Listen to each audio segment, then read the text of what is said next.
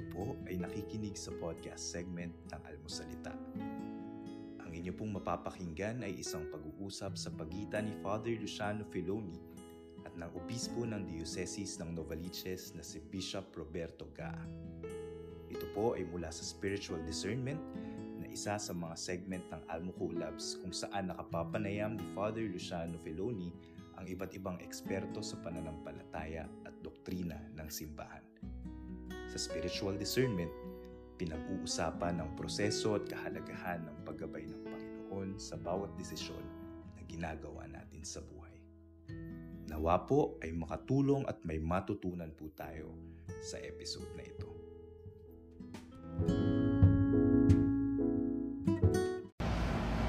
Okay, magandang hapon po sa inyong lahat. Good afternoon, Bishop.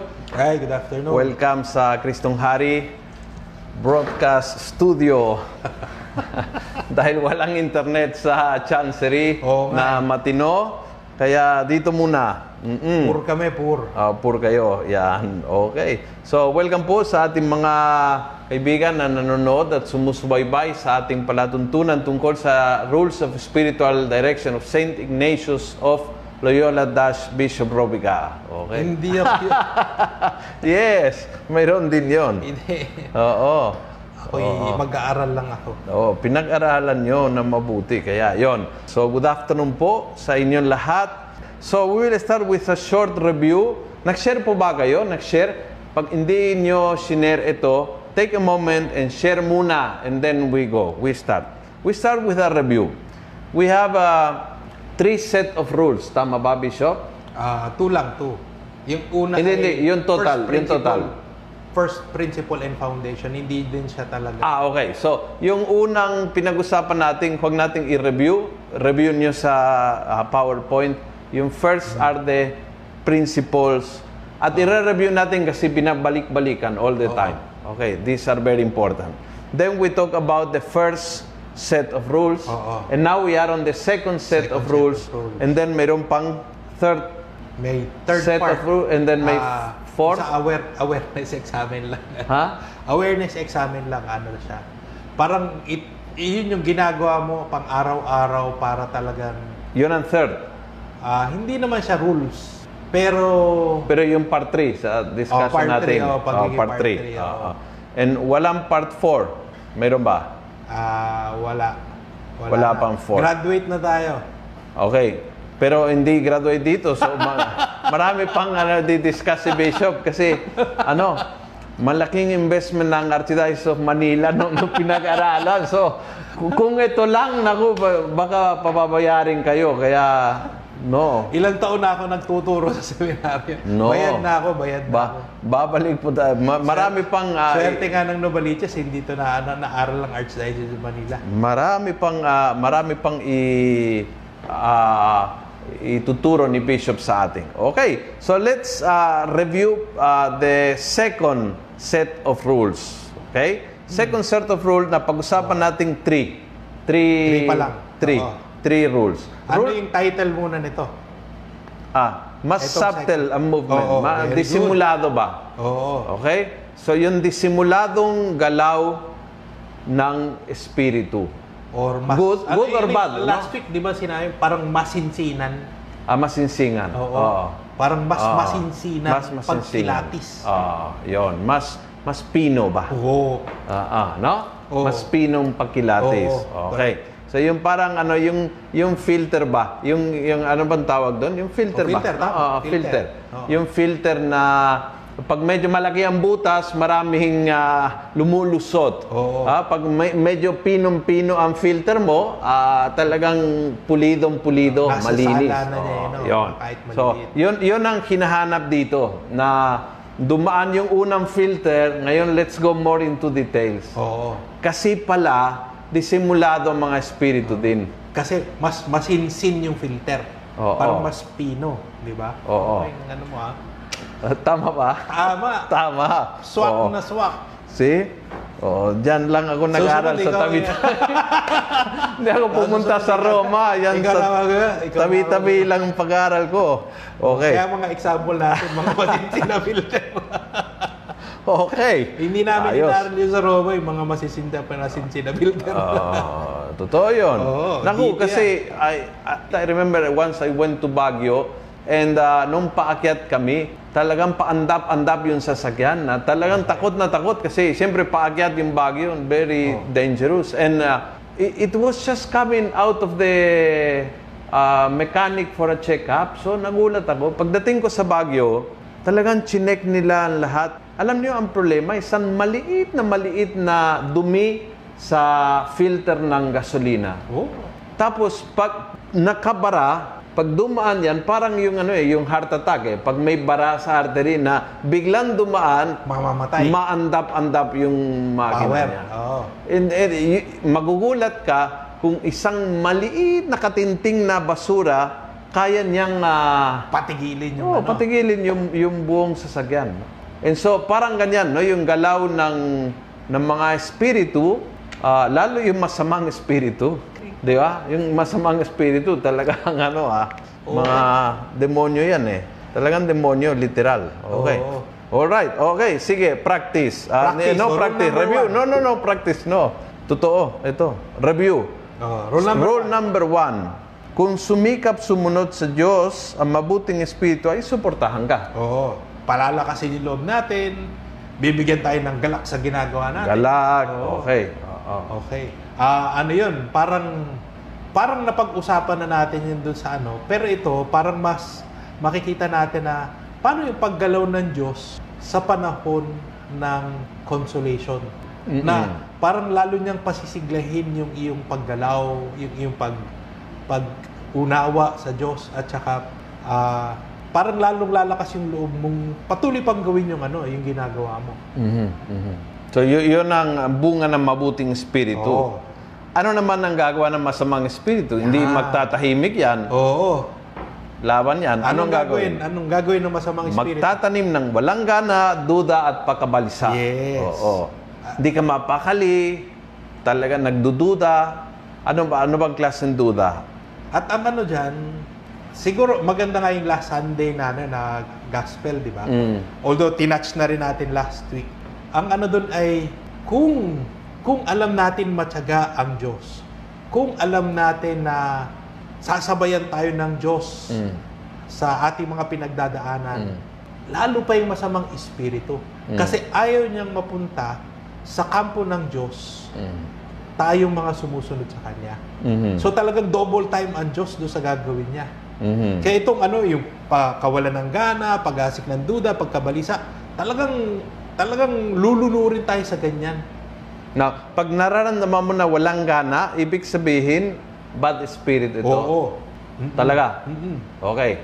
So, hindi yung, ah, ay, walang gana akong magsimba. Siguro, ibig sabihin ni Lord, magpahinga ako. Mm. Ah, okay. Ha?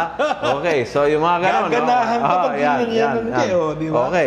Eh, yung, yung pagkabalisa, for example, Kaya ang dami ko pang gagawin eh. Hindi ko ma hindi ako makakasimba. mm Parang ang dami kong tapusin, ang dami kong order sa online. mm Di ba? mm Paano ko matatapos lahat ito? Eh, nag-off pa yung ano, yung kasamahan natin dito, yung mga anak ko, lahat ano, pagod na lahat. So, hindi ko na magagawa, at saka na ako magsisimba. Alam mo yung yung nor- yung ah, normal na expression na ng mga tao na feeling ko ah, pag narinig mo ito ang ah, lumalabas sa iyong bibig baka itong galaw na masamang spirit yung parang kulang ang katawan. Kulang ang katawan sa dami kong ginawa. That's a sign of na talaga na unfocus. Hindi sobra ang trabaho, kundi kulang ang focus mo. Kaya balisang-balisa, maraming gina, ginagawa ko ito pero ibang iniisip ko. Yung parang na, yung utak, utak mo ay lagi sa ibang lugar kaysa paa mo. No? Yun ay ah, is not from God. From God is always kung saan ang paa mo, doon ang puso mo, doon ang isip mo, ganyan. Pag, yun talagang ah, sobra kang, ah, sobrang stress. Or Yan. sobra kang kalat. Kalat. Oo. Yan. Hindi ka focus. Yan. Oo. Ah, gana. Balisa. Ano ba ang isa? Duda. Duda. Ayun. Duda. Diba? Tama Okay. ba itong ginagawa ko? Oo. Diba? Oo. Eh, pinilit lang naman ako ni Father dito. Nagro-rosary ako pero sabi ng ah, sabi ni pastor, ah, huwag magdasal ng paulit-ulit. Kaya tama ba itong ginagawa? Yan. So, lahat ng yung feelings na ito ng duda, walang gana, pakabalisa ay galing ng bad spirit dahil anong layunin niya? Ilalayo ka sa Diyos. Ilalayo ka sa Diyos. Okay? Ilalayo ka sa Diyos. So, yun, yun, yung duda per se is not a sign of bad spirit. Di ba? Di ba? Kal- kalakip sa pananampalataya yung duda yun eh. Pero yung point is, saan ka dinadala? Kaya nga Oh, ano, palapit o palayo? ah, doubt that leads to question, yung doubt na nais mong alamin pa, okay yun. Okay. Di ba? Oo. Yes. Pero yung doubt na nawawalan ka ng gana, Oo. doubt na nagkakabalisa ka, Oo. hindi okay yun. Okay. Alright. Alright. Okay. Good. Mayroon pa ka balisa na na mabuti? Balisa na mabuti. Parang wala, no? Hindi, ang ano ko sa akin, saan ka ba dinadala din? Kasi kanina sabi natin, nag-umpisa, nag-umpisa tayo sa duda, na nawawala-walan tayo ng gana, duda na nagkakabalisa tayo. Parang movement siya, di ba? Ngayon, yung pagkabalisa na nagdadala sa duda, Mm. pagkabalisa na nagdadala sa walang gana, Basta, papalayo pa basta kung palayo sa Oo, Diyos. oo, oo, oo. Kasi pwede ba halimbawa walang gana na magdadala sa iyo sa Diyos? Pwede, siguro. Kung, kung yun ay bunga kunyari Purifi- ng- purification ng intentions. ng- oo. Pwede yon. Halimbawa, ano mawawala ang gana kong magsimba, ngunit patuloy na nagsisimba ako. So, ah, posible yon. Nagbabago yung iyong motivation. Posible ba yon? Oo. So, posible na may mabuting duda, may mabuting Hindi, kaya nga titingnan mo pa rin yung paano yung saan ka dinadala. Oo, saan ka dinadala. Alright. Kasi kunyari, yung duda, dinadala ka sa kawalan ng gana, dinadala ka sa pagkabalisa, hindi okay. Hindi okay. Pag yung pagkabalisa, dinala ka sa duda, dinala ka sa kawalan ng gana, Hindi okay. pa rin okay. Pero kunyari, yung pagdududa mo, Dinadala ka sa dinadala ka sa lalong pagtatanong, pananampalataya or pagtatanong, o pag-aalam. pag-alam. Oo. Oo. Okay, Okay yun. yun. Okay. yung pagkabalisa na dinadala ka sa ah, Ay, pagtingin sa talagang sarili, balisang balisa ko kaya tigil ako magre-retreat ako. oo. Tini- Ah, yung mga tinatanong ganon. sila, Ah. Ako ba may kasalanan nito? Ako Oo. ba yung ano? So I, I will have a day of retreat kasi masyado kalat ako. Th- That's good. Okay. Okay. Good. Nagets nyo, no? Nagets nyo? Yes? Sagot naman. Yes? Parang pag yan sumagot. Sasagot yan. Yes? Pakisagot kung nagets nyo. Okay. Alright. Uh, number um, Two. two. Number two, ah, Diyos lang ang may karapatan magbigay ng consolation walang dahilan. Ganon lang yon. Consolation walang prior reason. Oh. Okay, walang dahilan. Mm. Wala kang ginawa para maramdaman ng malaking consolation na galing sa Panginoon. Kung yon ang nangyari sa iyo, walang duda na galing sa Diyos. Diyos. Okay. Ito ay parang hindi rin talaga totally dinescribe ni St. Ignatius. Dahil hindi nangyari sa kanya. Hindi ko alam kung nangyari sa kanya. Sa iyo, alam nyo na hindi nangyari hindi sa iyo. nangyari sa akin. Sa akin din, wala. So, ano i-explain natin? Hindi pa nangyari sa atin, wala. Hindi, pero ang sinasabi nga niya, ito ay posibilidad at tingin ko, meron siyang mga naobserbahang tao na merong ganito. Malaman. Kaya, sinabi niya hindi niya discount na pwedeng mangyari ito, pero ayaw niyang ikahon itong itong ah, consolation without prior cause. Para kaya sinabi na niya, meron ito. Yes. And also to rule out siguro, to rule out the possibility na isipin na kung walang prior cause, baka hindi galing sa Diyos. Oo. Kaya siguro in-explain yon. So, na pwede mangyari na walang previous cause. Ah, for example, the Annunciation. Oo. Oo. Hindi, pero... Well, ba- hindi natin alam kung anong ginagawa ni Mama Mary noon. Pero halimbawa, yung Kunyari, usually... hindi siya nag, ano, nagluluto siya. Oh, yung lumalabas sa mga movie, ganun, na, nagwawalis siya, tapos biglang nag... Yun, pwede yun. Oo. So, yung mga ganun. Pwede yon. Na sa ating hindi nangyari, kay Santino nangyari yan. Napanood nyo? Hindi. Ay, naku, ano pang ginagawa ng mga obispo? Hindi nanonood ng mga ano. Gaganda, yung may bukas pa. Lord, kasalanan pala yung Kami, kami, Kami ni Father Lando noon, gabi-gabi, umiiyak pa eh. Okay. Alam mo, sa amin dati, tinuruan Hmm. kami dati, ano, may nagturo sa amin dati sa homiletics. Wag na wag kayong gagamit ng Ah. mga telenovela, yung mga, Ah. kasi parang, parang nilulusaw nyo, nilulusaw nyo ang salita ng Diyos. Oh, boy. Pero nakakatawa. Maniwala kayo. Nakakatawa din, hindi Ah. pa tapos yung kwento. Ah. Minsan daw, pumunta daw isang seminary sa, sa at nagsimba sa kanya. Ah. At kinarinig narinig niya, ginagamit niya yung kwento ng mga telenovela. Ah, talaga, ha? Yung professor. Oo, yung professor. Ay, sus. Ang ano naman kasi doon, tingin ko, ang tingin ko, ay yun yung mga bagay na immediately makakakonekta ka kagad sa tao. Correct. At sa akin, parang, bakit mo sasayangin yung connection mo sa tao? Yes, correct. Na nandyan na, kasi Yes. magbibuild up ka pa. Na, Correct, correct. Kaya, kaya tingin ko, kahit siya, parang, parang nagkaroon siya ng clue na, uy, okay din. Pwede ito, pwede ito. pwede Oo, ito." oo, oo. Isang salita ko pa lang, parang kuha na nila, gets na nila kaagad. Correct. Kaya, ang dami Correct. na gumagamit nun. Correct. Di ba? Oo. Para siyang consolation without prayer. Yan, correct. Yun ang nangyari kay Santino kasi nag-appear yung Panginoon. I think uh, more, hindi po nating naranasan, but many saints in the church naranasan ng apparition. And probably, that that's one consolation without prior.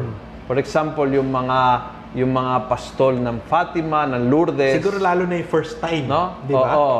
Kasi Ah. yung mga susunod na time, parang inaabangan nila, looking Yes, forward yes, sila. correct. Pero lalo na yung first si Juan time. Diego yung Guadalupe apparition. So talagang they they really uh, parang out of the blue literally. Oo. Probably 'yon. 'Yun ang pero tayo hindi pa hindi pa Oo. tayong ano eh. Siguro pag nasa stampitan na tayo. Ay nako. Number three. Na-discuss, no? Number three. Oh, yes. discuss. Ang mabuti at masama ay pwede magdala ng consolation. Pero makaiba ang hangarin. Ang tawag ko yung consolation ng Bad Spirit, fake news. Mm-mm. Fake consolation. Ah, fake news. Kasi feels like consolation. Oo. Pero hindi siya consolation kasi consolation, paulit-ulit sinabi nyo, dinadala ka sa Diyos. Oo. So, the bad spirit will never Mm-hmm. bring you Closer to God. closer to God till the end. Posible sa umpisa, yung parang ano eh, Para parang tinutulak ka palapit sa Diyos kasi ang balag niya is bandang gitna, ilayo, no? Para siyang kailangan ng Oo. bait. Pwede, pwede. Pain. Tapos ilayo ka. Oo. Oo. Pero, so, pwede siya magdala ng parang itsura feels like consolation. Oo. Correct. Oo, ganon. Pero ang- Pero sabi nyo, yung good spirit, yung off-air na pag-usapan namin, can the good spirit gives a feels like desolation? Your answer is No. no. Can the, the good spirit use desolation to bring us close to God? The answer is Kenda, no? the good spirit use desolation to bring us close to God. Ang sa akin ha, ah, no, sabi nyo kanina. pag sinasabi natin kanina, movement, Oo. no ang sagot ko. No, ang sagot. Oo. Oo. Kasi makikita mo kung saan ka dinala. So, yon. I- That was the rule number three. So, kahit masama, pero ang, ang aking takeaway dito sa number three, ingat tayo. Correct. Kasi, uh, the, the bad spirit can really give you fake news. Yun talagang feeling mo, nilalapit ka sa Diyos. Yung pala hindi. Tama? Tama. Niloloko pala. Kaya ang ano nga talaga doon, talaga dapat mag-ingat. Oo. Parang wag tayong madahas na magdidesisyon. Kaya nga, ang sinasabi nga ni Ignatius ano, ang sinasabi niya ay, do not decide, do not decide, una, pag desolation. Yes. At do not decide also when you really feel high. Yes. Pag emotionally high ka, huwag ka rin magdidesisyon. Oo. Ang ano doon sabi, oh sige, pakalmahin muna natin to. Oo. Let dust, the dust settle. Tapos, Correct. pag nakita natin lahat ito, then decide. Correct. Pag nakita natin yung pagkalo, then decide. Pero hindi yung sa sa silakbo ng damdamin mo, magdidesisyon. Ito na si Lord. Mapapasama, mapapa, madadala, pwede kang madala sa masama doon. Kaya maingat na maingat si St. Ignatius na huwag kang magdidesisyon din sa iyong high points. Let, Very high or very low, Oo. Because remember, the, uh, si Satanas ang maging spiritual director mo. When you decide in that situation of very high or very low. Oo. Which is usually when we decide. Tama. Kaya niloloko tayo ng ah, ni Satanas, no? Ah, for example, a very normal, normal, kam- ako ay naging formator, si Bishop din naging formator. So, a very normal mistake is isang tao na malayo-malayo sa simbahan, nakaroon ng ah, strong conversion experience. Ano ba, umaten ng isang retreat, yan yung conversion experience. Then, nagdesisyon magpare agad. So, yun ang tama na, kalma, kalma ka muna, kalma ka muna. You cannot decide at the high of your emotions, no? Kasi uh, you can really make, make a big mistake. Um, umattend ako ng, ng seminar weekend, tapos paglabas, sabihin ko, mag-resign ako ng aking trabaho, I will be a full-time missionary. Ah, ingat, no? Yung mga ganyan decisions, ah, can be- Meron kami dating aplikante sa seminaryo na ano siya, anak ng imam. Oh, Muslim. Pero ang nanay niya ay ano, nanay niya ay Kristiyano. Oo. Nung wala daw yung tatay, pinabinyagan nung nanay yung anak Kristiyano. Pero da, buong buhay nung ano nung bata, parang he was being trained as a Muslim. Lahat ng ano ng rituals, lahat ng ano ng Muslim, ano niya. Kasi parang may malaking plano din dahil imam nga yung tatay. Mm-mm. May malaking plano yung tatay para sa kanya. Pero ano nangyari? Nung nagkaroon siya ng ano, nag, ah, nagkaroon na siya ng conversion experience, Mm-mm. gusto niya magpare. At ang ano nga doon, parang ah, may nilapitan siyang obispo at talagang tinulak din siya ng obispo. Sige, Mm. okay yan. Siguro iniisip din siguro sa isang banda parang okay yan na ano, okay yan na na isipin mo isang Muslim nag-convert. Hindi lang siya nag-convert, naging pari pa. So Oo. talagang Magandang press sensational- release. Sensational yan. Magandang press release. Oh, magandang press release yan. Pero, Pero ang nangyari nga, pagkatapos siya magano, ako, ako, ako kasi bilang formator, kasama kami doon sa mga nag interview muna. Sinasabi ko, oh, sige, ah, paano mong alam na ikay tinatawag para sa pagpapare? Sabi, ang ano doon ay, ako yung, pag dumaan na sa akin yung seminary o yung aplikante, lalabas siya ng kwarto na pa, parang hindi yata ako tinatawag. ng Diyos."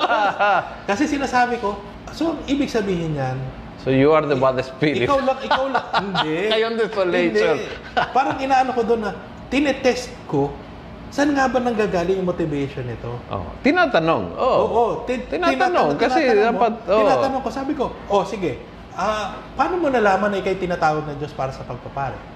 Kasi, ah, ah, ah, nung nakasimba ako, ganyan nga, parang nagustuhan ko yung ginagawa ng pare. So sabi ko, ah, so, ikaw yung may gusto. Mm. Ano ba yung gusto ni Lord? Mm. Oo. ano yung gusto ni Lord ba para sa iyo? Hindi kasi Father, ano nakikita ko na ito yung talagang hinahanap ko. Ito sa So ikaw yung naghahanap. Oo. Paano mo alam yan yung gusto rin ng Diyos para Oo. sa iyo? So bandang huli, parang parang lalabas silang nakatungo. Litong-lito sa'yo. At litong-lito. Hindi, pero sa akin kasi, ang sa akin ganito. Sabi ko, okay, simula dyan sa pagkalito mo, hanapin mo din ang paggalaw ng Diyos sa buhay mo. Huwag yung, yung gusto mo lang. Huwag yung natipuhan mo lang. Ang ano Oo. dito ay, hanapin mo, manahimik ka at tanungin mo ang Diyos. Tabi Oo. mo muna yung gusto mo. Oo. Importante malaman ang gusto mo in any discernment. But importante malalaman ang gusto mo ay gusto mo. Ito, Huwag, Oo, malinaw yun. equal gusto ng Diyos. Oo. So dapat di, mag- malinaw yon no? Anong gusto mo para ma-distinguish yan mula sa gusto ng Diyos. Tapos makikita mo kung talaga makatugma yung Oo. dalawa. Oo. Oo. Kaya ano, ano, parang lalab, lumalabas sila na ano, parang ah, wala yata akong bukasyon. Sabi ko, hindi. Yes. Kaya tama ho na itong rule na ito na maraming beses gagamitin ng, ah, ng bad spirit, not on desolation, kundi yung fake consolation. Mm.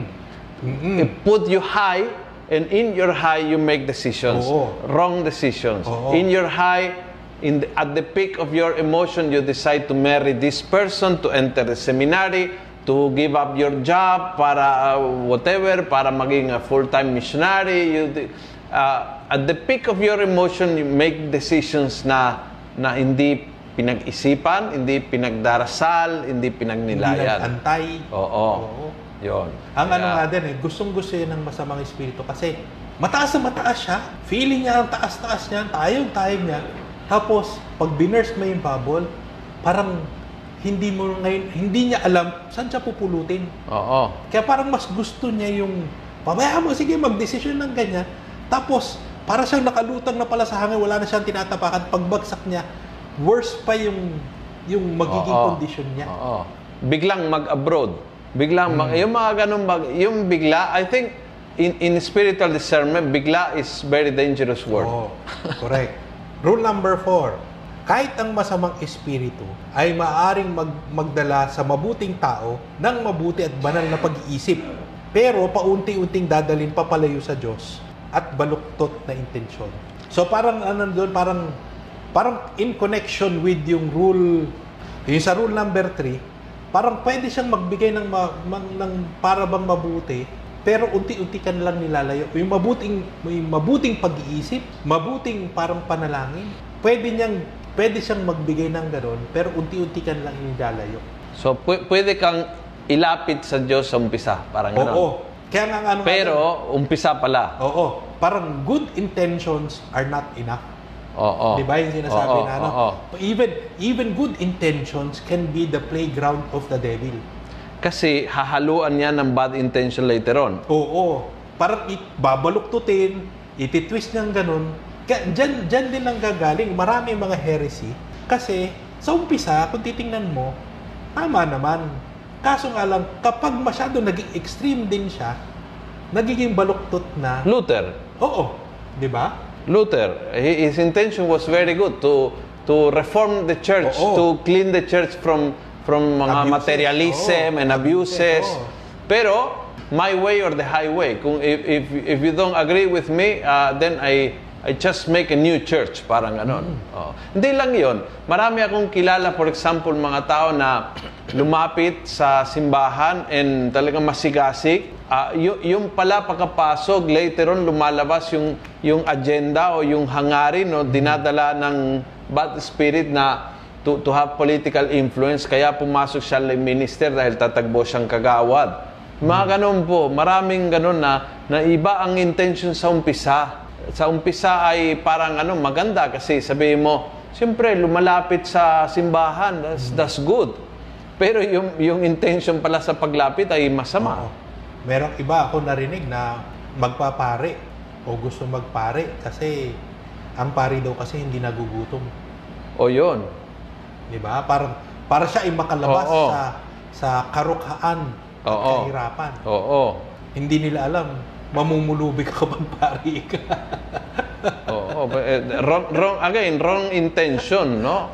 Wrong intention. Oh, so yun. Ah, pwede ang ang umpisa ng ng tulag ng bad spirit sa iyo ay palapit sa Diyos, but bandang gitna ay liliko bigla. Oo. Kaya malalaman mo kung talagang galing sa Panginoon, galing sa good spirit o bad spirit, kung saan ka dinadala. Throughout, umpisa, gitna, Oo. huli. Oo. So, yung rule number four, sa umpisa, pwede kang itulag palapit sa Diyos Oo. dahil yung intention ay palayo pala. Kaya ang ano nga talaga dito, ang ang pagkilatis or discernment, hindi ka pwedeng ura-urada. Ito na. Ang ano pa nga, minsan nga, or madalas, or ipinapayo ng mga, ano, mga co-discerners, kahit kapag nakadesisyon ka na, nire-review mo pa rin yung discernment mo. Mm-mm. Kasi pwedeng mangyari na yung napili mong ano, napili mo, akala mo yun yung consolation na sinusundan mo. Ah, dahil consolation siya, sinusundan mo siya, Oo. at susundin mo siya, yung pala, bandang huli, pwedeng ano rin siya. Mm-mm. Pwede pa rin siyang maging fake na consolation. Mm-mm. Kasi nilalayo ko pala talaga sa Diyos. So, kailangan tuloy-tuloy ang pagninilay. Oo, tuloy-tuloy. Para malaman if you are if you keep going in the right direction. Mm. Okay. Ah, question po ni Charlie.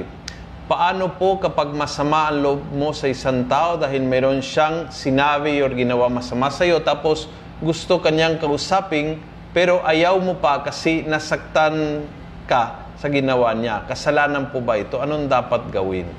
How do you discern in that situation na ah, yung tao na, na gumawa ng masama sa iyo, galit ka pa, parang ganon, nasaktan ka, tapos gusto siyang lumapit sa iyo, parang ayaw mo pa, how do you discern that?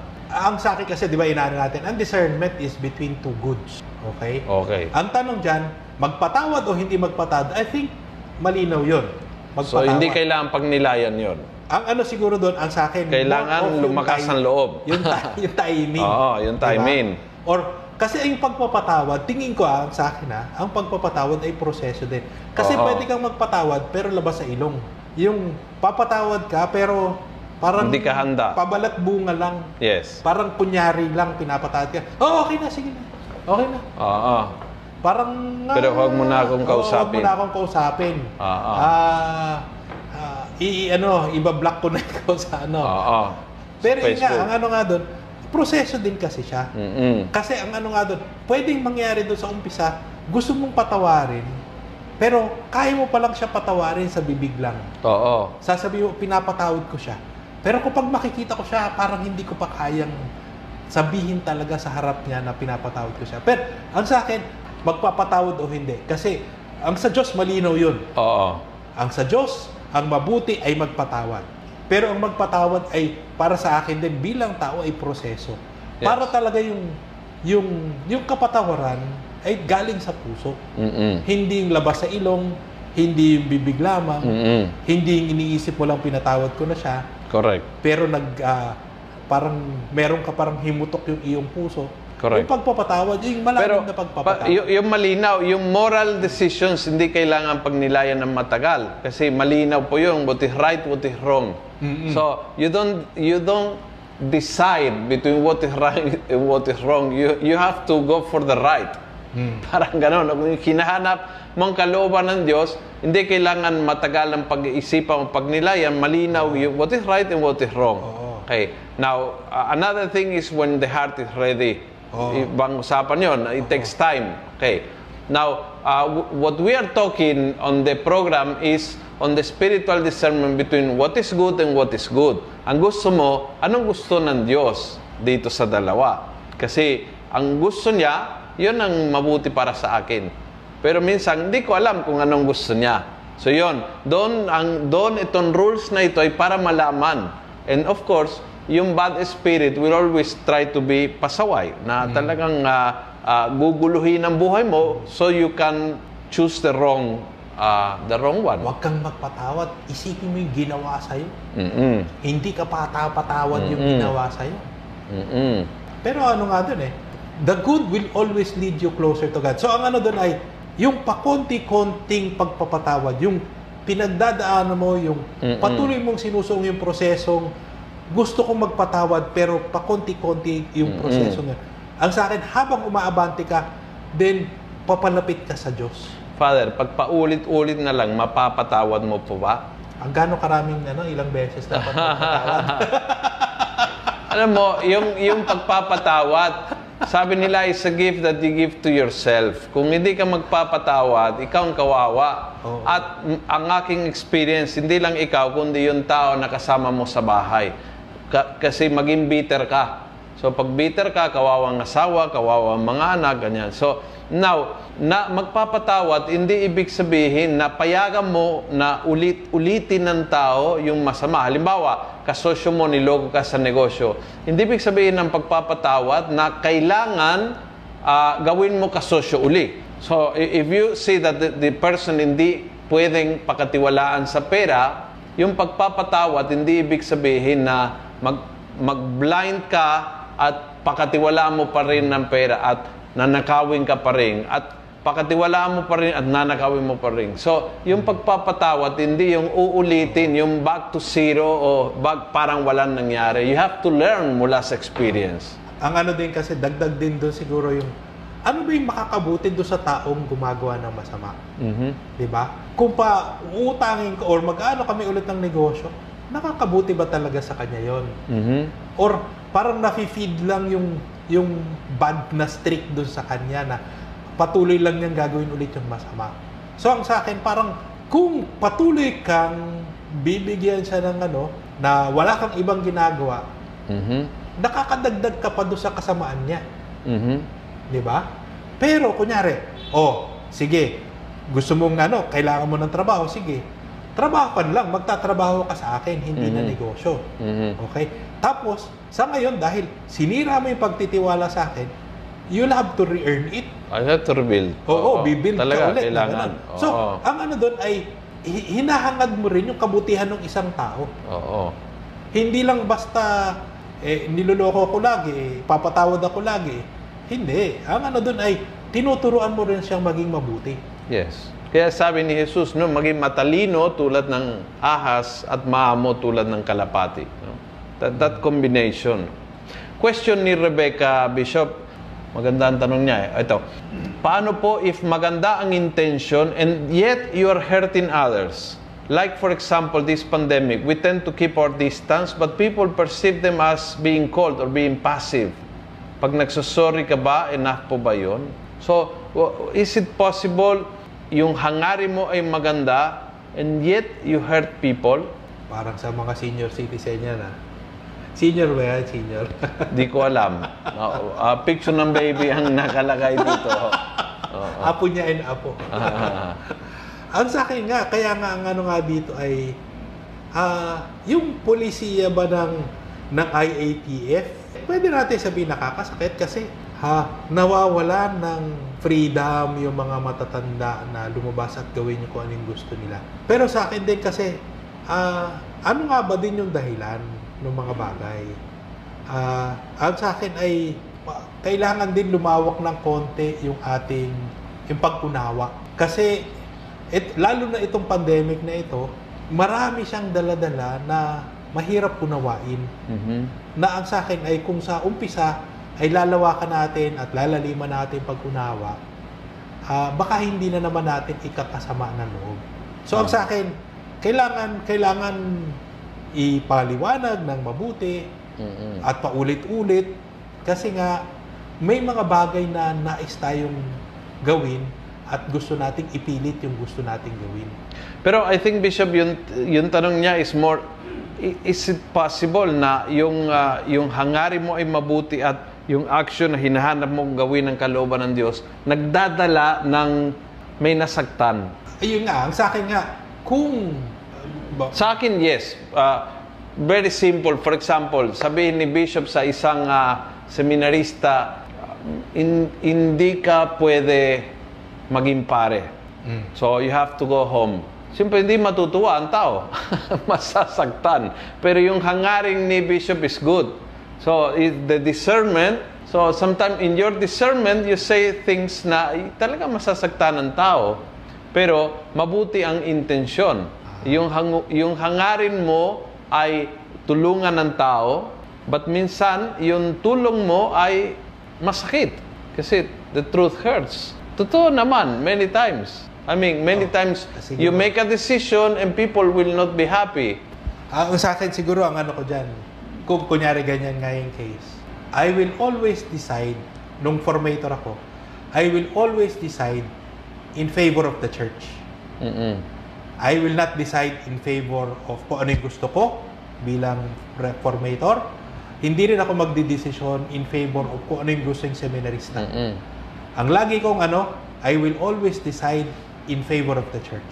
Kaya ang ano nga doon ay, pwede, pwede tama. Pwede ako makasakit ng magkaiba ang Yes. gusto. Correct. Maraming beses yun. Ako bilang parish priest, for example, sometimes you have to tell the couple na ikakasal after na na-interview mo sila na sa palagay ko po, hindi po kayo ready. Eh, masakit po yun. Minsan nagalit pa nga eh. But sometimes you, ca- you, you see evidence na hindi talaga Oo. nga ready. So, wala, hindi, hindi namin ibabawal yung kasal. But there were, my 20 years as a priest, may three or four times I had to put a note in the book na sa aking palagay, hindi sila handa. I tried to convince them, they didn't accept, they want to push through. If their marriage failed, there's a cause for nullity. Ang sa akin, meron ako hindi pinayagan. Siman yung lalaki at nagkakilala sila, text-text lang. At isang buwan pa lang sila magkakilala. Mm. Sabi ko, gaano mo siya kakilala? Isang buwan sa Mm. text. Sabi ko, nag-away na ba kayo? Hindi pa. So, gaano nyo siya kakilala? Yung isang So buwan. I think yun po yung tanong niya na Oo. ang hangaring is good, pero makakasagit ka ng damdamin ng iba. kung, kung ganun yung ano sa akin, parang kung titingnan natin, ang wider context is the church. Kung makabubuti ba sa simbahan, sa image ng simbahan, sa kapakanan ng simbahan, makabubuti ba to sa kanila? Correct. Kahit masakit. Ang sa akin ay makabubuti sa kanila yung wag munang magpakasal. Correct. Kasi Yes. kailangan muna nilang kilalanin ni bawat isa. Eh, kahit So, ang masakit. nangyari nga, sinabi ko, hindi kayo pwedeng kasal. Naggalit sa akin, minumura Nagalit, ako. oo. Hindi ko sinabi, hindi mo ba kilala mo sila ako? hindi ko naman sinabi yun. Pero ang nangyari sa akin, later on nabalitaan ko, kinasal do sa katabing simbahan. Oo. Pero sabi ko, eh, hindi naman ako magdidesisyon para sa inyo lang yung ngayon, kung ano yung gusto niya ngayon. Oo. Kailangan ko magdesisyon, ano mangyayari sa inyo down the road, mga 5 years from now, na hindi kayo talaga magkakilala ngayon. Correct. Yes. Ang ano nga dun, meron nga mag, mag, mag, mag-aasawa, matagal na sila magkakakilala, magkakilala, pero hindi, sasabihin ng isa, isang partido, hindi ko alam na ganyan pala siya. Correct. At pwedeng maging, ano yun, dahilan kung bakit sila yung mag- I had a beautiful story. Sa Kristan ko sa Payatas Parehas. And they were very young. At pumunta sa akin para ikasal. And I told them, no way. Masyado kayong bata. Wala. Tapusin yung pag-aaral. Ayusin ang bu- If after 10 years, kayo pa rin hanapin niyo ako. One day I was participating in Holy Trinity. Pumunta sila sa office. O, Father, 10 years na sa sinabi mo, magpapakasal kami. Beautiful Sagot story. Sagot nyo. Beautiful story. Beautiful story. And and and I I I love that, no? Kasi talagang we are not we are not God. We we are you are not sure Oo. of your decision. We you try to discern. Yan ang point of discernment. Eh. You try to discern the will of God. Well, there is no direct line. Okay. ah, tanong ni um, ni Marie Torres. Ano po ang pinakasimpleng paraan para maunawaan ang tamang discernment sa practical na buhay na ang ah, piniling hagban ay siyang kagustuhan ng Panginoon? If you have to, from all the rules, if you have to, very basic things na talagang para malaman ka na tama ang desisyon mo. Ang sa akin, kapag inilalapit ka sa Diyos, yung paggalaw ay inilalapit ka sa Diyos. Mhm. Yun ay galing sa mabuting espiritu at patuloy mo siyang susubaybayan. Mhm. At sa akin, tingin ko yun yung pinakasimple doon.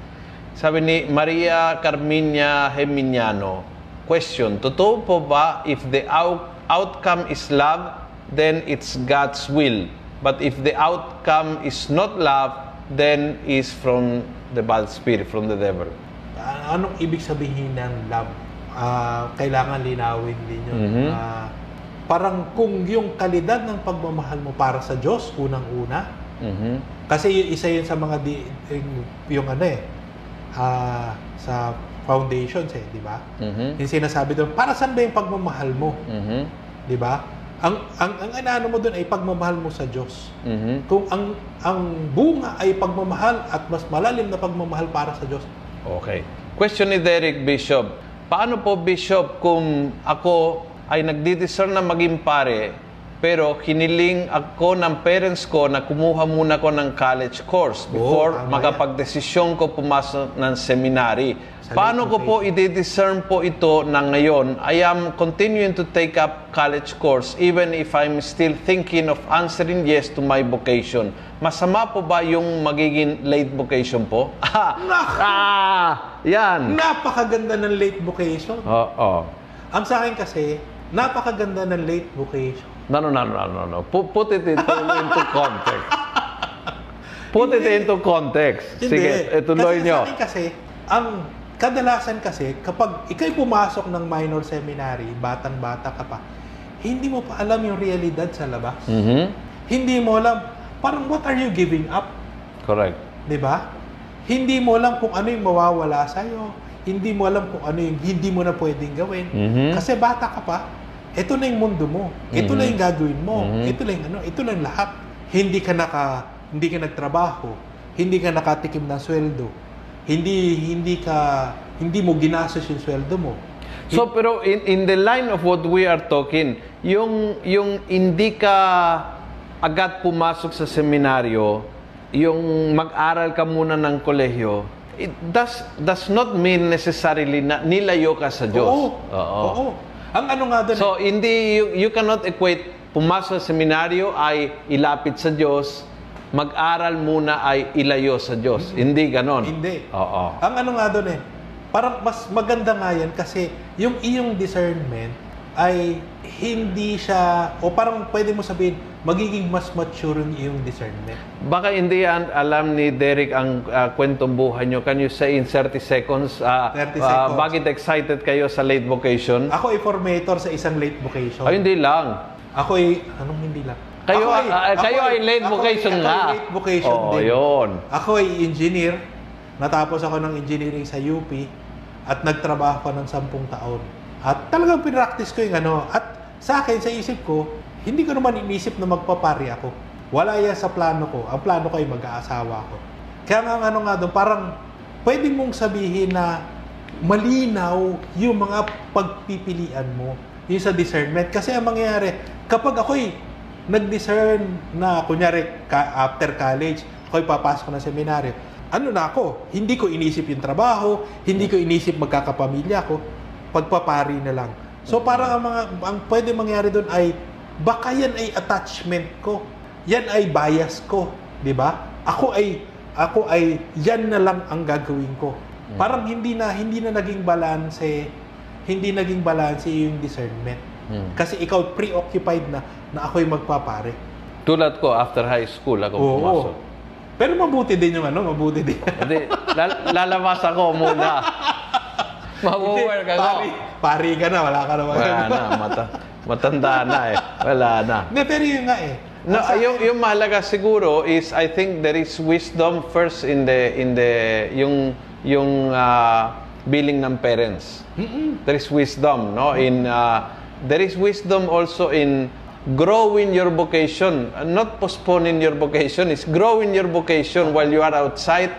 Ah, yung isang bagay natutunan ko, yung experience mo bilang laiko, ma-enrich ang ministry mo. So if you can see the church and, and the life of a priest from the perspective ng being uh, outside working or uh, being in studying college, pag pare ka na, ma-enrich ang bokasyon mo eh. So all this dagdag din ng enrichment, no? Pero not necessarily it's not a rule for everybody na if the Lord is calling you, then you have to work 10 years first. Oo. Oo. Di ba? Ang ano nga doon, ah, sa, sa akin, tingin ko, wala naman din talagang sayang. Mm-mm. Walang sayang sa pinagdaanan mo. Kunyari kayo nag-aral sa college. Experience lahat, yun. Lahat ng pinagdaanan mo sa college, yaman yan na babaunin mo. Kunyari, ikaw yung maging pare. Kunyari, Yes. ikaw nagkaroon ng girlfriend. Talaga, oo, lala- Kunyari, ikaw nagka-girlfriend. Lalabas yun sa, Yung- yung sa homilis mo. Lalabas sa homilis, lalabas sa pagbibigay mo ng Spiritual payo. direction, Oo. yes, yes. Lalabas, lalabas lahat yun Yes, eh. yes, yes. Kunyari, ikaw graduate ng engineering, Yes, kahit yes, yung, yung, yes. yung pag, pagsasabuhay bilang pare, may may mapupulot ka pa rin sa engineering na Correct. magagamit mo sa pagpapare. Correct. Believe it or not. Oo. Kala ko walang silbi ang engineering. Pero, Hindi, Mayroon kahit- pala, ang sa mayroon. akin- ang sa akin, kahit itong ano, isang itong discernment, Oo. parang naano ko eh, meron akong analogy na ginagamit. engineering of Sa spirit, engineering, oh, oo. spiritual ano eh. Kasi Yan dati- mechanics rules. Oo, oo. Na ang dati, parang inisip ko, static lang naman Oo, ang discernment. totoo yun. Pero nung, sina, nang, nang- nung pinakita, nakita ko ito, at nakita ko yung background ko sa engineering, parang pwede mo pala siyang ilapat. Parang isang machine, no? Oo. Ah.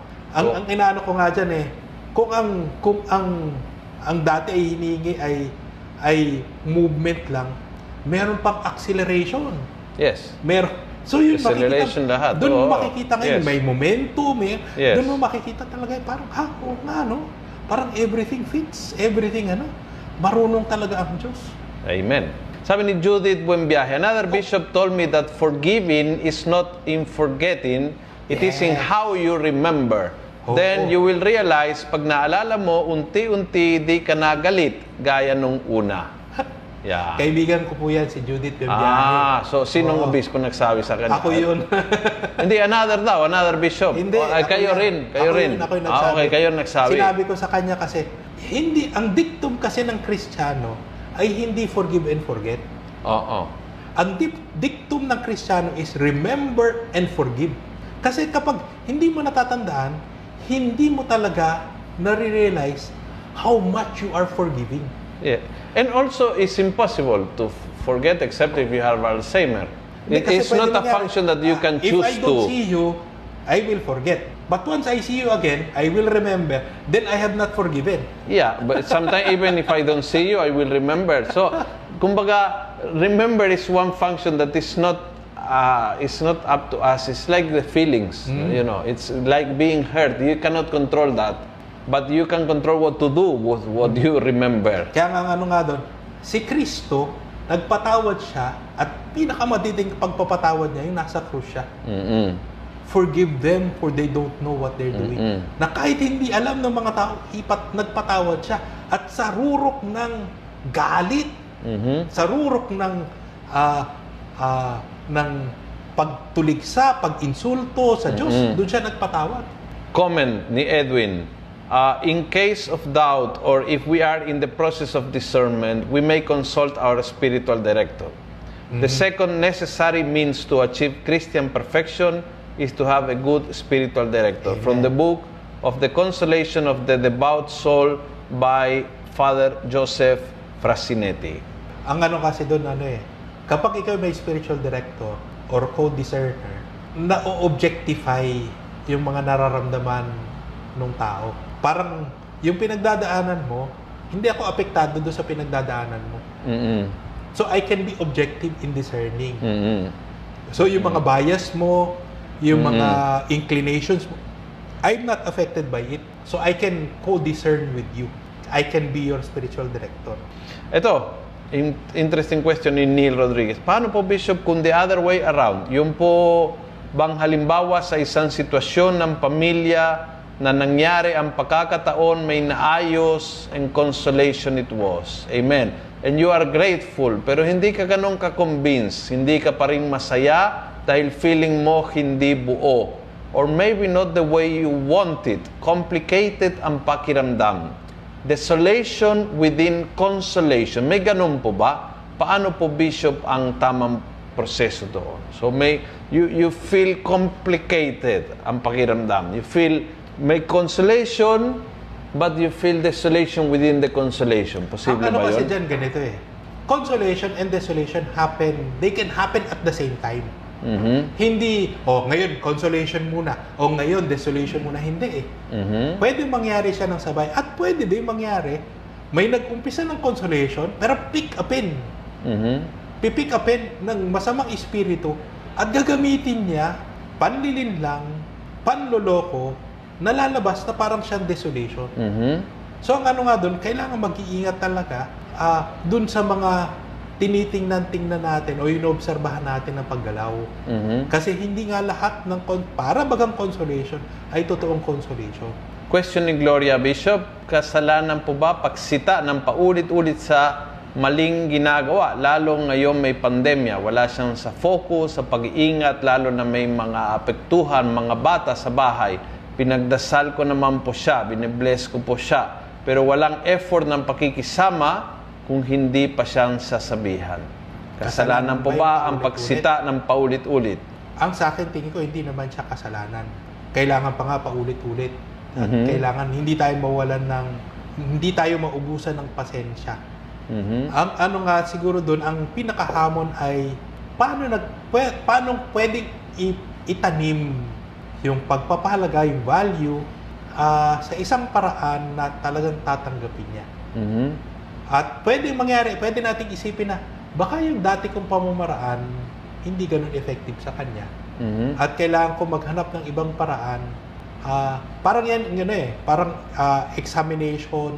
Ah, we, when we examine ourselves, Mhm.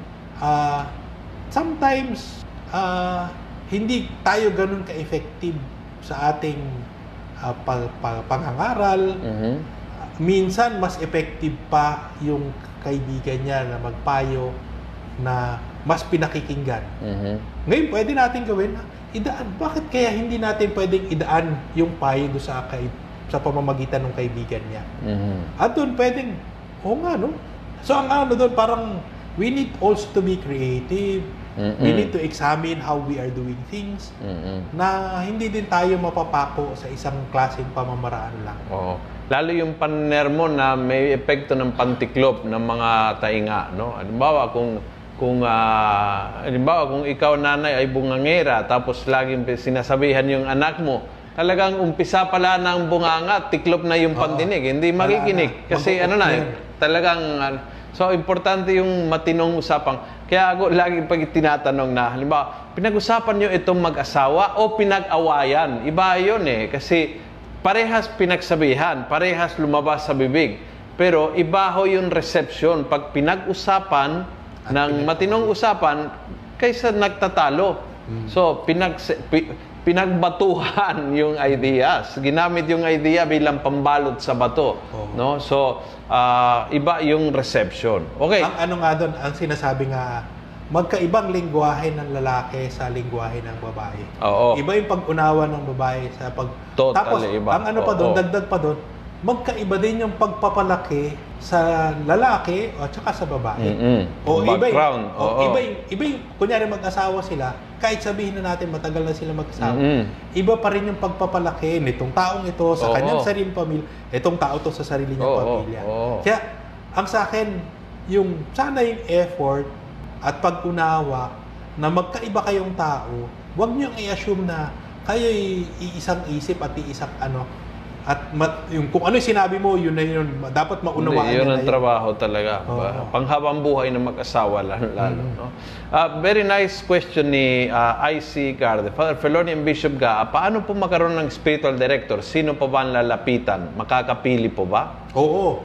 May mga taong parang may nat, nat, naturalesa sila na na spiritual director. May mga taong inaaral 'yun.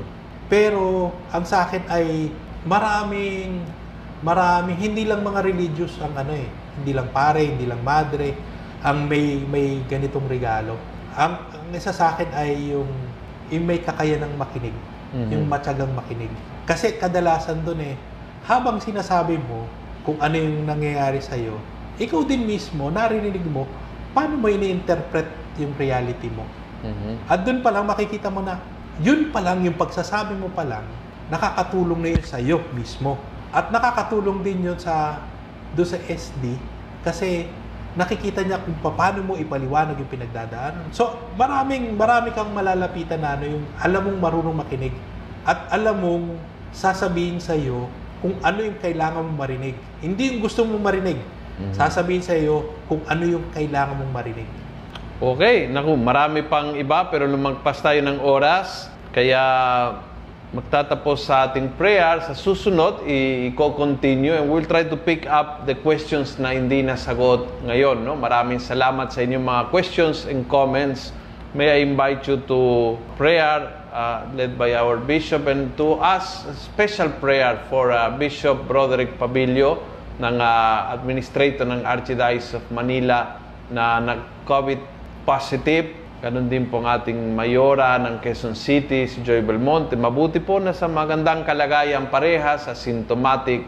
But we pray for them and for all those who are testing positive. Alam po natin na malaking hamon na hindi lang yung sakit ng COVID, kundi yung takot, yung pangamba, yung fear. Uh, and so, we ask for all all those who are suffering uh, in, in direct uh, flesh itong COVID-19. We ask our bishop for his blessing. Sa ngalan ng Ama, ng Anak, ng Espiritu Santo. Amen.